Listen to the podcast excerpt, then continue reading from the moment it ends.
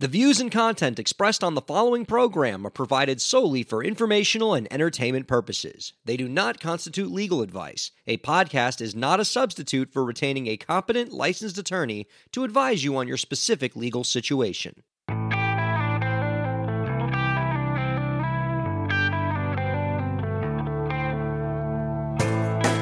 How's it going, everybody? Welcome to the show.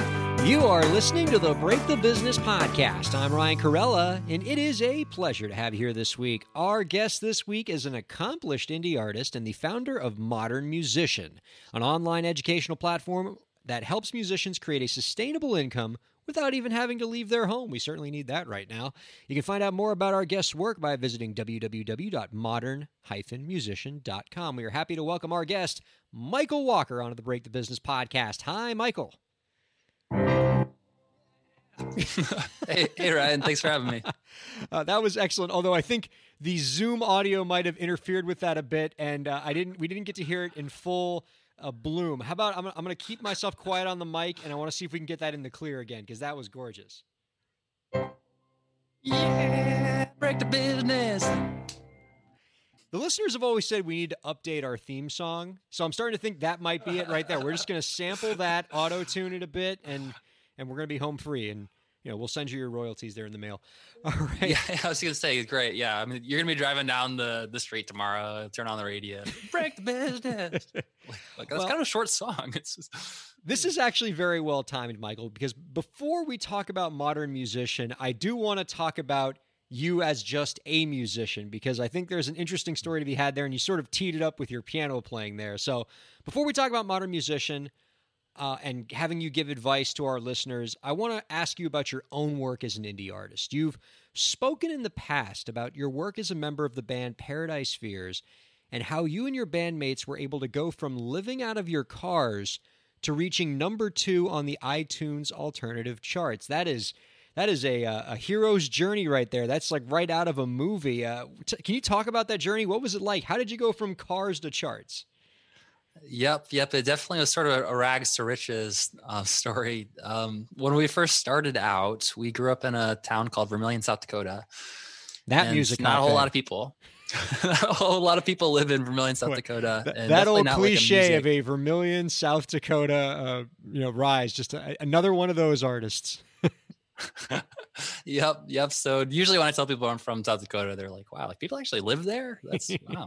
but um, yes, we so we all went to high school together, and we we started this band at high school, and we worked really really hard to book our first tour and to leave South Dakota and to go play these shows. And we were really excited when we first booked. We're like, "Oh, we're rock stars now. We're gonna go play these shows. It's gonna be awesome." And I remember going out and, and playing these shows and then quickly realizing that uh, when you when you book a tour, you actually need to get people to come out to the shows, or else you're just playing to the bartender in the back of the room, which is what we did uh, a ton on that first tour, and it wasn't sustainable. You know, we lost a lot of money, and at the time we were living in our van, sleeping in Walmart parking lots, and I remember we'd go into Walmart and get like a big stack of flour tortillas and a big jar of peanut butter, and that was breakfast, lunch, and dinner for us was peanut Man. butter tortillas and delicious, but also a little sad.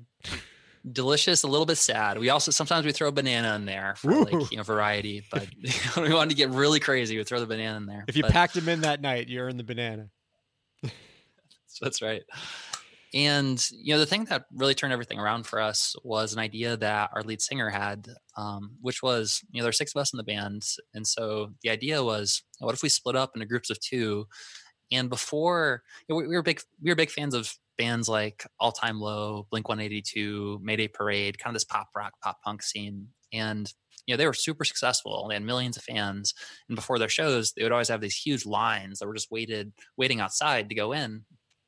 And like thousands of people, sometimes waiting like the day beforehand or for the morning of.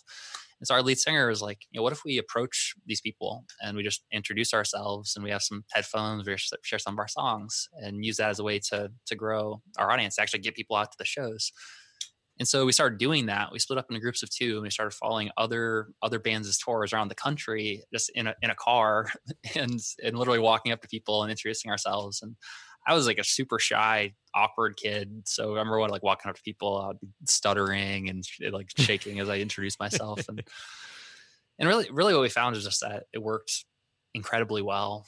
And I think the reason it worked so well is because the people that we were meeting were the exact right people that we should be talking to and sharing our music with. They're the people that actually went out to shows, spent money at these shows, and were like when we told people that we were fans of this band that we had music, then their ears perked up. They're like, "Oh, awesome!"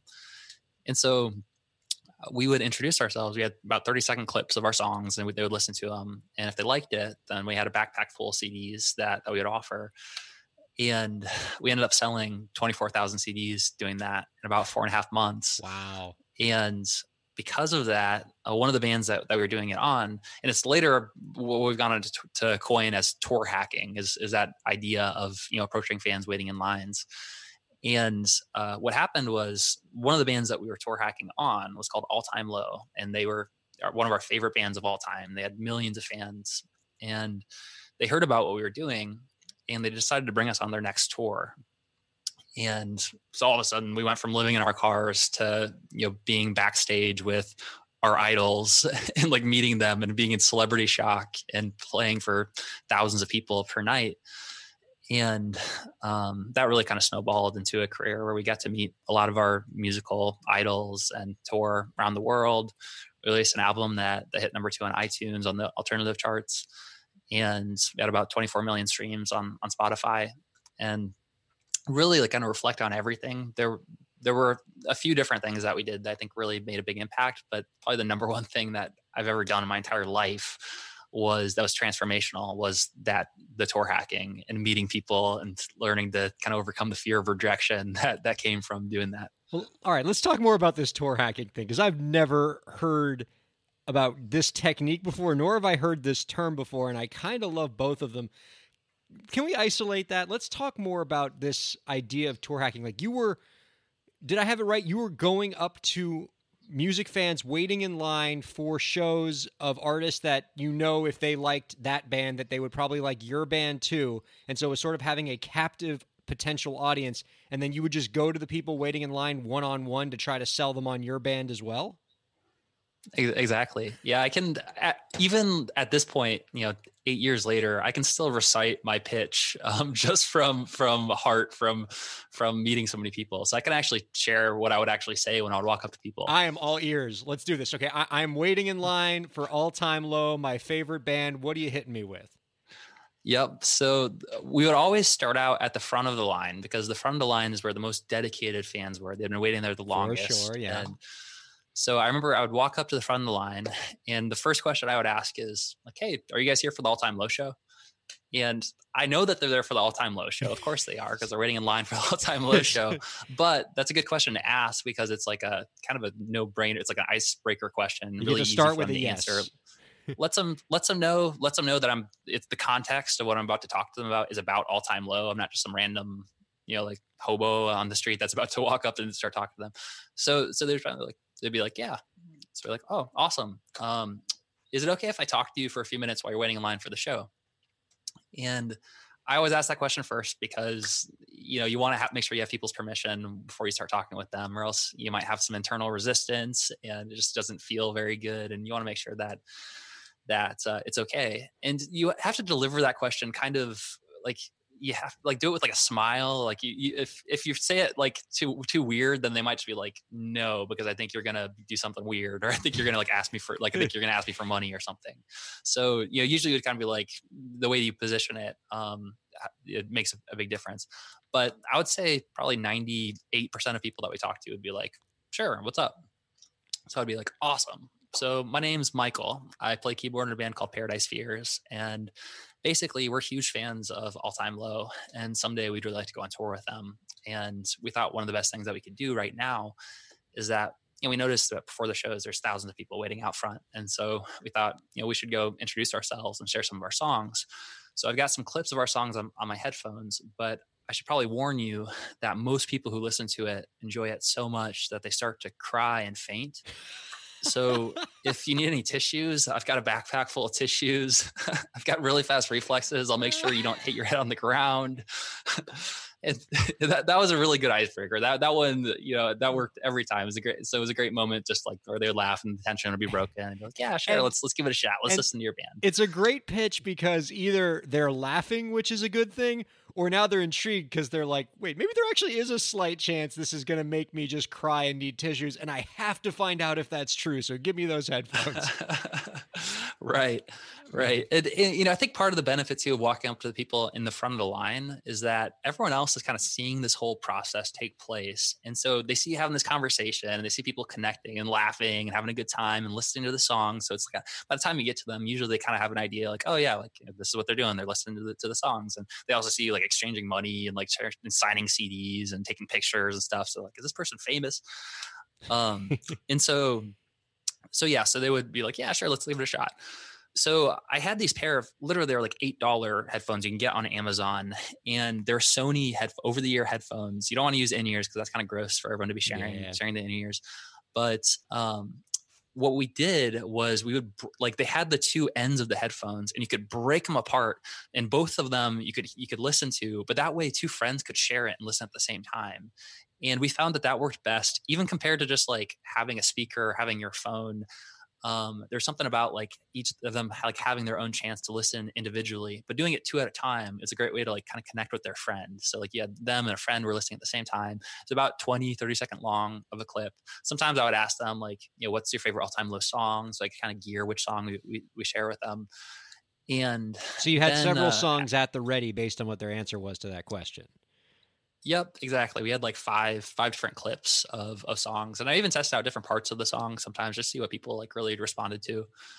And uh, so as they were listening, usually the groups were like you know four or five people or six people. So while two people were listening, that really kind of gives you a chance to start a conversation with the rest of the people. And that's why I'd ask some questions like, so like how this is your first time all time low show or what's your favorite all time low song um, have as, have you seen all time low before and you just small talk and just kind of built a relationship to build some rapport. And then when everyone had a chance to listen then i would ask so like what do you guys think? Did you like it? Did you hate it?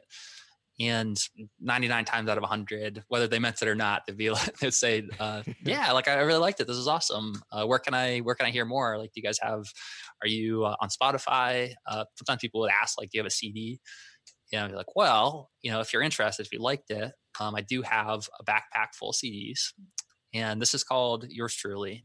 And there's 11 songs on it. Uh, it was produced by the same guys that produced All Time Low and Mayday Parade. So it's kind of like if the two of them got together and had a baby, then it would sound like this the CD.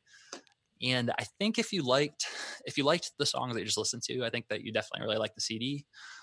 Um, so there's 11 songs on it. So normally we sell it for $10. And, you know, if you had an extra $10 on you and you want to support us, we really appreciate it. It goes towards recording new music and going on tour.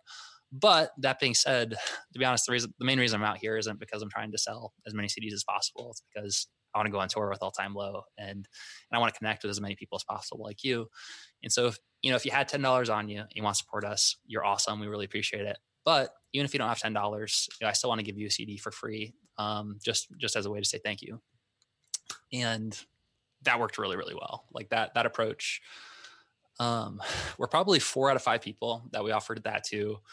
Um, or actually, that's that's probably not accurate. I would say in most groups that we talk to, there's four or five people, and usually two or three people in the group would end up getting a CD for full price. And so that's how we ended up um, selling 24,000 CDs. And, you know, we did probably give away maybe like a thousand or 2000 CDs, but we saw it as a valuable investment because they cost us, you know, pennies and we made a really great, um, we had a great impact that, that we made by giving, giving out that CD. My goodness, that is such a great idea. Just everything about it. And I love that it can be something that an artist, it's a good way to build a fan base, even if you're starting from zero. Because that's the question I get from a lot of artists is, how do I start if I got zero fans? And that's a great way to to have a captive audience of fans that are already going to be predisposed to liking your music. Well, let me ask you this, okay? Because I love this concept and I can see how it would be effective, especially if you put the right kind of pitch around it, as you guys did. How do we adapt that to the virtual space, though? Now that we're not going to physical concerts anymore, while, while there is no literal line that we are standing in, are there any aspects of tour hacking that we can perhaps move into the virtual world and and you know sort of transfer into that space and some principles that artists can use to to still use this principle in some way uh, now that we're all in COVID and we're all in our homes? Mm, I, I, love that question because that's the exact same question that I got when I started this business a couple of years ago from so many people who love the story of tour hacking and see how it works. And you know, when I first started working with with artists and and kind of transitioned to, to coaching other artists is when I started my family and and I was looking at how can I provide for them without being gone for 10 or 11 months out of the year and started you know helping other artists. And one of the first things I did was I reflected I'm like okay what made the biggest impact for us? Tour hacking. I was like okay everyone go do this. I was shouting from the rooftops go go do this this is awesome. And uh, it still works really well, even though people don't really listen on CDs anymore for the most part. Like people still buy CDs at live shows. It's awesome. So, for example, um, there's these guys in this band in Loving Memory. There's two guys in the band. They went out and they did this. They made eleven thousand dollars in a single month. I was like, awesome. And this was before COVID, right? So, yeah. Uh, but that being said, 99% of the people that I talked to had that exact same question. They said, you know, this is an awesome story. I love the strategy. I can see why it works. I don't want to go out and meet strangers in lines or shows. That sounds scary. Or, you know, I've got a day job or I've got a family at home. I can't afford to just kind of leave and, and go follow these, these tours. What do you recommend? And so I kind of went on like a, a quest to try to find a way that we could we could take the same principles of what we did with tour hacking and apply it online and you know is that possible and stumbled upon an artist who had was sort of doing this thing I'd never seen before, which was a messenger type of campaign. It was an ad campaign where basically the point of it was when people click on the ad, it starts a conversation. And he was just like crushing. He was he had gotten tens of thousands of fans from running this. And so I was like, man, that's really cool. Uh, could we do a trade where like, and, and could I teach this to our clients? And I sort of took that idea and developed it into what we call virtual tour hacking because really it turns out it's like exactly the same idea as tour hacking but you can do it virtually online. What it looks like is you take that initial introduction we did to people online. First of all you can the targeting you can do right now is insane on facebook ads instagram ads oh, for sure you, know, you yeah. can really find people exactly who are fans of of similar artists same way that we would choose artist tours you could you could target their fans and then you could basically share a video that the funny thing is it's so like simple um but and obvious but it just works so well is literally the exact same thing like the intro video is usually something along the lines of hey what's up? Um, if you're a fan of all time low um, then i think you might like my music too. If you're interested we just we have a new song that i'd love to send to you. Click on the send message button and i'll send you a song and then when people click on it, then you have a conversation with them and you send the song. And really, like the exact same thing that we're doing live with tour hacking, connecting with people, you do that through the message conversation. And then at the end of it, you make some sort of offer. You can either offer to bring them into your private community, or you can offer like a CD or offer something on probably on the low end because you just met them. But um, that's what we found has just been like working crazy effective. We've spent probably close to $250,000 in advertising, testing different styles of marketing for musicians. And this is by far the thing that's working the best right now is this messenger marketing. The only issue with it, and it's a serious issue, it's a good problem to have, but it, but it is a problem, is that literally with 100% of the artists we're working with right now, usually within a week when we launch that campaign, they're getting these messages from new fans who are listening to the songs and we have this thing called their intune survey which is like a framework of you know, what questions do you have and what should the conversation look like so you can connect with them. And uh, the issue is that usually within a week you're getting too many messages where you personally you're trying to like keep up with them and you're having these conversations back and forth and you just can't like there's too much demand. Too many people love you and love your music that you literally can't physically keep up with it and that's when we transition to what we call uh, building your automation machine. And basically, what we're able to do is we're able to create a quote unquote AI version of you in the form of a chatbot that has conversations with fans and feels you know authentic. And don't get me wrong, like you're not trying to you're not trying uh, to trick anybody. Like, yeah, you're not trying to pretend that that uh, you're actually a real person. Um, you're being like they know that that it's an automated thing, but you're able to set it up in a way that's really personalized to to your voice and feels very authentic in a way that they probably haven't experienced before using the same tools that Amazon Echo or Amazon Alexa. I call it Echo because my sister's name is Alexa, so I have to say Echo. um, uh, using the same tools that Amazon Alexa uses and Google Home to be able to interpret the meaning of what you say. It's using something called NLP, natural language processing. So basically, when someone's talking with your your AI chatbot and you send them a song and you say, "Here's a song. I'd love to hear what you think." If they respond to it and they say, "It was dope," or "It was awesome," or "I loved it," "It was great," then it's able to interpret that as, "Oh, it was a positive thing. They liked it," and based on that, is able to have these different paths of conversations you can go down. You can filter out the people who aren't really resonating with it and take the people who are and create lookalike audiences to be able to, to hone in your targeting. Um, and so that's like that's like my my uh, my geekiness coming out because I I told I love I, I love uh, I'm the weird kid in, in, high school that liked math and so I like spreadsheets and kind of setting up all these automation campaigns and that's primarily what what we work with uh, nowadays rather than the actual in person tour hacking. Wow, that's that's really great. It allows you to scale this idea of tour hacking. It allows you to take this really great concept that at first could only play in the line of a concert hall somewhere and now brings it into cyberspace and gives you an audience of pretty much everybody in the world and allows you to effectively target the ones that might be interested in your music and funnel them in a way that you can find out who the most enthusiastic fans would be. I love it. And I assume that listeners can find out more about how they can set these programs up and how to work with you by going to modern musician modern-musician.com yep you can go to modern-musician.com and there's some different like free workshops that we have there available to, to sign up for.